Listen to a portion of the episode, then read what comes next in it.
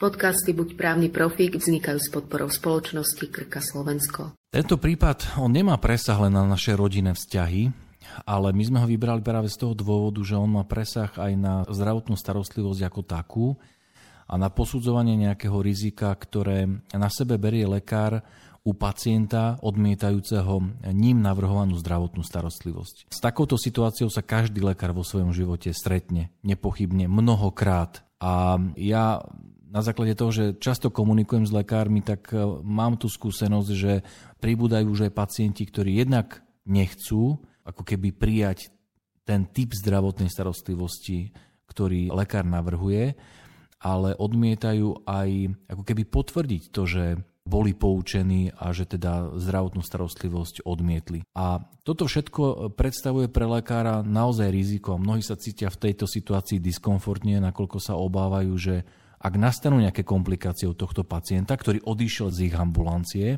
tak e, napríklad ich príbuzní sa práve budú obrácať na tohto posledného lekára, ktorý pacienta videl. Čo by si ty ako právnik odporúčal v takom prípade? Ja by som odporúčil niekoľko málo vecí. A predtým, ako to urobím, ja by som možno že zhrnul, že čo bolo vlastne meritom toho konania, prečo sa celé to konanie rozbehlo.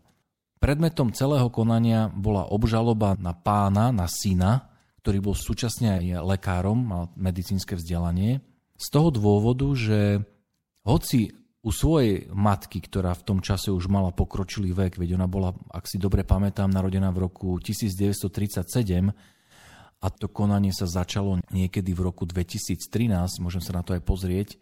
Tá matka zomrela v roku 2014, to znamená, že mala naozaj veľmi vysoký vek.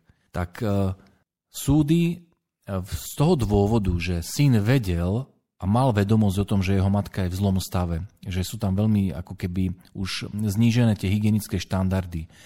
Ona trpela nejakými ochoreniami, ktoré znemožňovali jej hybnosť, to znamená, že mala nejaké dekubity. V dôsledku vlastne týchto dlhodobých zdravotných ťažkostí sa jej práve znižovala ako keby tá kvalita života, kvalita hygieny, čo malo stále, sa to všetko spoločne potencovalo v tom, že sa jej zdravotný stav ako taký zhoršoval.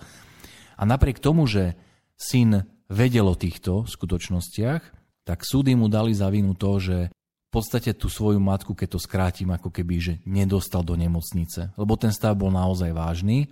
A on vlastne e, rezultoval v to, že keď úplne ku koncu toho príbehu, ku jeho matke, do jeho bydliska e, prišiel jej všeobecný lekár, tak on z hrôzou vlastne zistil, že fúha, že fakt ten stav je naozaj vážny až tak vážny, že zavolal rýchlu záchrannú službu, ktorá vlastne matku odniesla do nemocnice, kde ona po nejakých dvoch týždňoch vlastne na všetky tie komplikácie, ktoré boli spojené s jej zdravotnými ťažkosťami zomrela.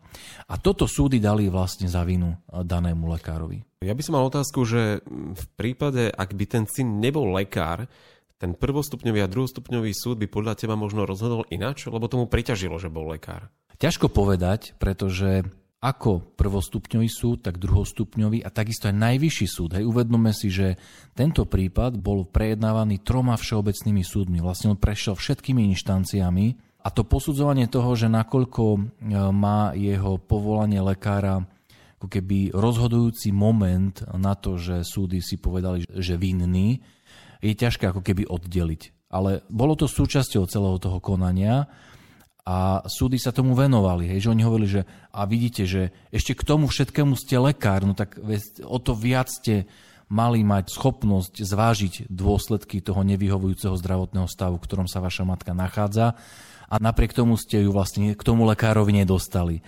Že toto vlastne mu súdy dávali za vinu. E, do akej miery má podľa teba človek právo slobodne rozhodovať o svojom tele a o tom, čo s ním bude? Toto právo máme absolútne. A práve v tento moment, že právo rozhodovať o vlastnej autonómii je v podstate úplne na vrchole, dá sa povedať, tých práv jednotlivca, jeho aplikácia v praxi vyvoláva naozaj vážne vrázky na čele lekárom, pretože lekári sú školení, odkedy vstúpili na lekárskú fakultu k tomu, aby zachraňovali život. Poprvé, aby identifikovali problém, čo je dôvod bolesti pacienta, čo je dôvod jeho nejakej komplikácie. A keď to nájdu, aby urobili všetko preto, aby ten problém vyriešili. To je vlastne ako keby, by som povedal, že úplne integrálne nastavenie lekára, zachraňovať. A zrazu voči tomu stojí, niekedy práve v kontrapozícii, právo pacienta sa autonómne rozhodnúť, že pacient môže povedať, že viete čo, pán doktor, ale ja nechcem. Našli ste môj problém, áno, toto mi navrhujete, ale ja nechcem. OK, beriem na vedomie to, že ak ma nebudete liečiť, tak zomriem. A okrem toho, že, to je, e, že, že celá tá situácia má právny rozmer, ona má veľmi silný etický rozmer. A e, to je jedna rovina, hej, že táto situácia môže lekárovi spôsobiť e, veľmi silný vnútorný diskomfort, pretože on vie, čo by zachránilo pacienta, ale keď rešpektuje tú autonómiu pacienta v tom, že pacient odmietne navrhovanú starostlivosť, tak on vlastne musí strpieť to, že vie, že s tým pacientom to pôjde zdravotne dole kopcom. A to môže byť veľmi ťažká skúsenosť pre, pacient, pre lekára. A napriek tomu ale musí rozhodnutie pacienta, ktorý je schopný posúdiť následky svojho rozhodnutia, na základe toho, že mu boli poskytnuté zrozumiteľné informácie, že aké potenciálne následky s odmietnutím zdravotnej starostlivosti sú spojené, tak toto rozhodnutie musí vlastne rešpektovať. A to je brutálne ťažké si myslím v mnohých prípadoch. Na čo by si lekári mali dávať pozor, aby sa nedostali voči pacientovi tak povediať do pozície moci, konkrétne možnosti o pacientovi rozhodovať? Lebo môžu to mať v sebe taký ten pocit, že oni rozhodnú o tom, čo je pre ňo najlepšie. Práve na to uh, vlastne poukázal ústavný súd, pretože ak by sme sa vrátili k tomuto prípadu, my vlastne veľmi pekne prechádzame tými jednotlivými inštanciami.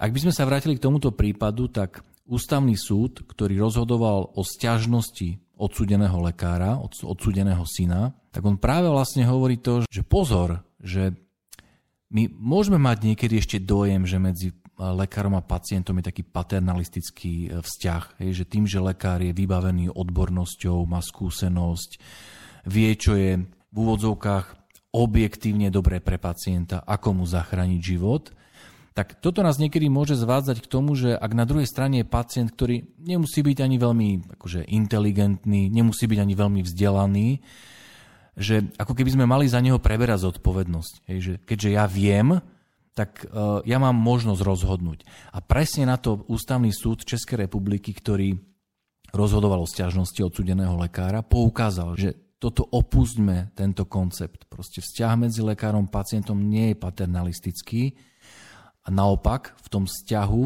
proste musíme rešpektovať, musíme rešpektovať rozhodnutie pacienta, hoc následkom tohto rozhodnutia je naozaj že fatálny záver, že pacient môže zomrieť.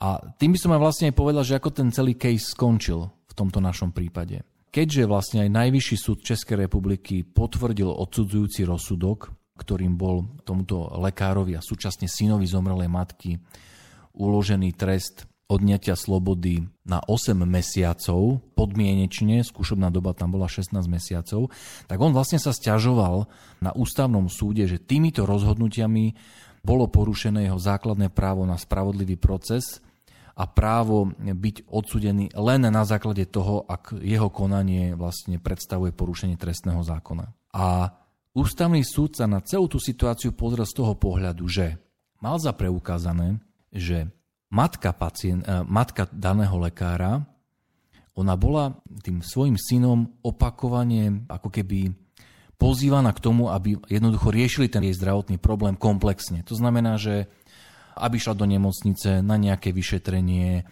aby vlastne eh, to nenechávala len tak. Napriek tomu všetkému ona to odmietala. V tom konaní, ktoré predchádzalo rozhodnutiu ústavného súdu, boli výpovede svetkov, ktoré hovorili o tom, že ona vlastne bola takej ostrej povahy, že vlastne s ňou sa ťažko komunikovalo a, aj vlastne, a v takejto nálade, ako keby tá komunikácia medzi synom a medzi ňou bola aj vedená, že ona jednoducho nechcela spolupracovať. Ale bolo preukázané to, že ten jej syn jej to navrhoval a vysvetľoval, že to treba urobiť, že treba sa jednoducho pozrieť na ten jej zdravotný stav, ju riešiť. A ona napriek tomu to stále vlastne odmietala. A práve o tento moment ústavný súd oprel svoje rozhodnutie, keď povedal, že pokiaľ daná osoba bola schopná posúdiť následky svojho rozhodnutia, tak vlastne ten syn, keby konal v rozpore s jej rozhodnutím a s jej prianím, tak v podstate by vstupoval nedovoleným spôsobom do jej autonómie. Vlastne rozhodoval za ňu. A on vlastne tým, že rešpektoval jej rozhodnutie, tým, že rešpektoval jej autonómiu, tak toto jeho konanie nemôže byť považované za trestný čin, pretože vlastne on robil to, čo od neho zákon očakáva. Rešpektoval rozhodnutie inej spôsobilej osoby. Tí, ktorí nás počúvajú, si možno povedia, že stalo sa to pred niekoľkými rokmi v Českej republike. E, je to aplikovateľné aj u nás na Slovensku, alebo je možné sa na to odvolať v prípade, že k tomu dôjde? Tieto závery ústavného súdu a celý tento prípad je v celom rozsahu e, aplikovateľný pre naše pomery. Úplne z môjho pohľadu bez akýchkoľvek výnimiek. Čo z tohto prípadu vyplýva do praxe pre lekárov, ak majú v ambulancii pacienta, ktorý odmieta zdravotnú starostlivosť, takú, ktorú mu ponúka lekár? Tento celý prípad nám ponúka jedno dôležité poučenie. Pokiaľ lekár zrozumiteľne poučí pacienta o povahe jeho zdravotného problému, informuje ho o tom, čo by bolo správne urobiť za účelom toho, aby sa jeho zdravotný stav zlepšil, to znamená, že aké vyšetrenie treba absolvovať, akú terapiu treba nasadiť, či farmakoterapiu alebo inú. To znamená, že pokiaľ lekár splní túto svoju poučovaciu povinnosť a napriek tomu sa pacient rozhodne, že to nechce, tak môžeme povedať, že od tohto momentu sa skutočne pacient stáva úplným pánom svojho osudu a lekár v prípade, že následkom rozhodnutia pacienta je napríklad vážne zhoršenie zdravotného stavu alebo dokonca smrť, tak za takýto následok nemôže byť braný na zodpovednosť. Druhá rovina, ktorá tam je veľmi podstatná, to, čo som povedal, platí i v situácii a za predpokladu, že na strane lekára to vyvolá vnútorný diskomfort. Že on sa nebude s tým vedieť zmieriť, že mu to bude, a tak ako sa hovorí, že proti srsti, že ako to môžem tak nechať, veď ten pacient zomrie. Toto je etická rovina, ale v tomto prípade pre posúdenie nejakej potenciálnej zodpovednosti lekára za, dajme tomu, za smrť pacienta, ktorý odmietol navrhovanú liečbu, je kľúčové to, či vie spätne preukázať, že pacient bol vlastne o svojom zdravotnom probléme a o tom, čo sa navrhuje, dostatočne poučený. A že či rozumel, že ak odmiete navrhovanú zdravotnú starostlivosť, tak napríklad zomrie. Toto bude z pohľadu právneho úplne že kľúčový moment. A toto je za mňa aj, by som povedal, že taký že hlavný line motív tohto preberaného prípadu do praxe. Vždy, keď budete mať pred sebou pacienta, ktorý odmieta zdravotnú starostlivosť, tak okrem toho ľudského rozmeru, že sa mu venujete, že mu chcete vysvetliť, že ho chcete naviesť k tomu rozhodnutiu za život hej, alebo za liečbu, tak majte na pamäti, že obsah poučenia, obsah potenciálnych e, tých rizik, ktoré súvisia s tým, že odmietne, je naozaj potrebné zaznamenať do zdravotnej dokumentácie.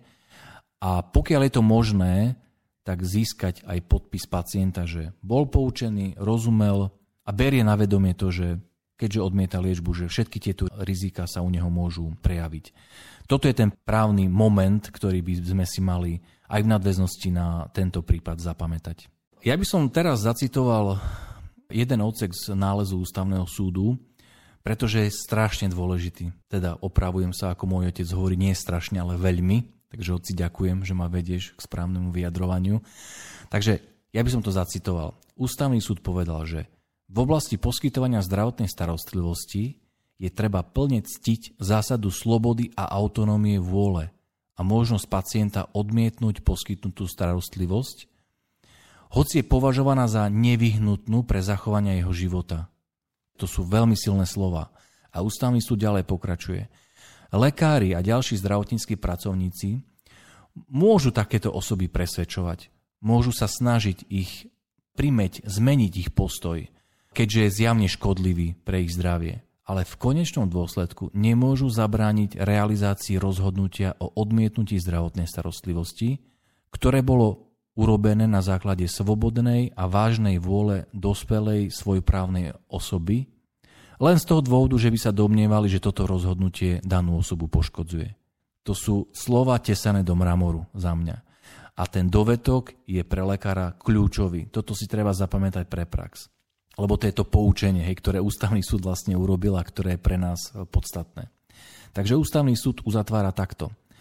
Preto, pokiaľ akákoľvek osoba jedná v súlade s týmito pravidlami, a potrebnú starostlivosť neposkytne s ohľadom na nesúhlas svojprávneho dospelého pacienta, nemôže spáchať trestný čin neposkytnutia pomoci, pretože nebol naplnený jeden z podstatných znakov trestného činu protiprávnosť jednania.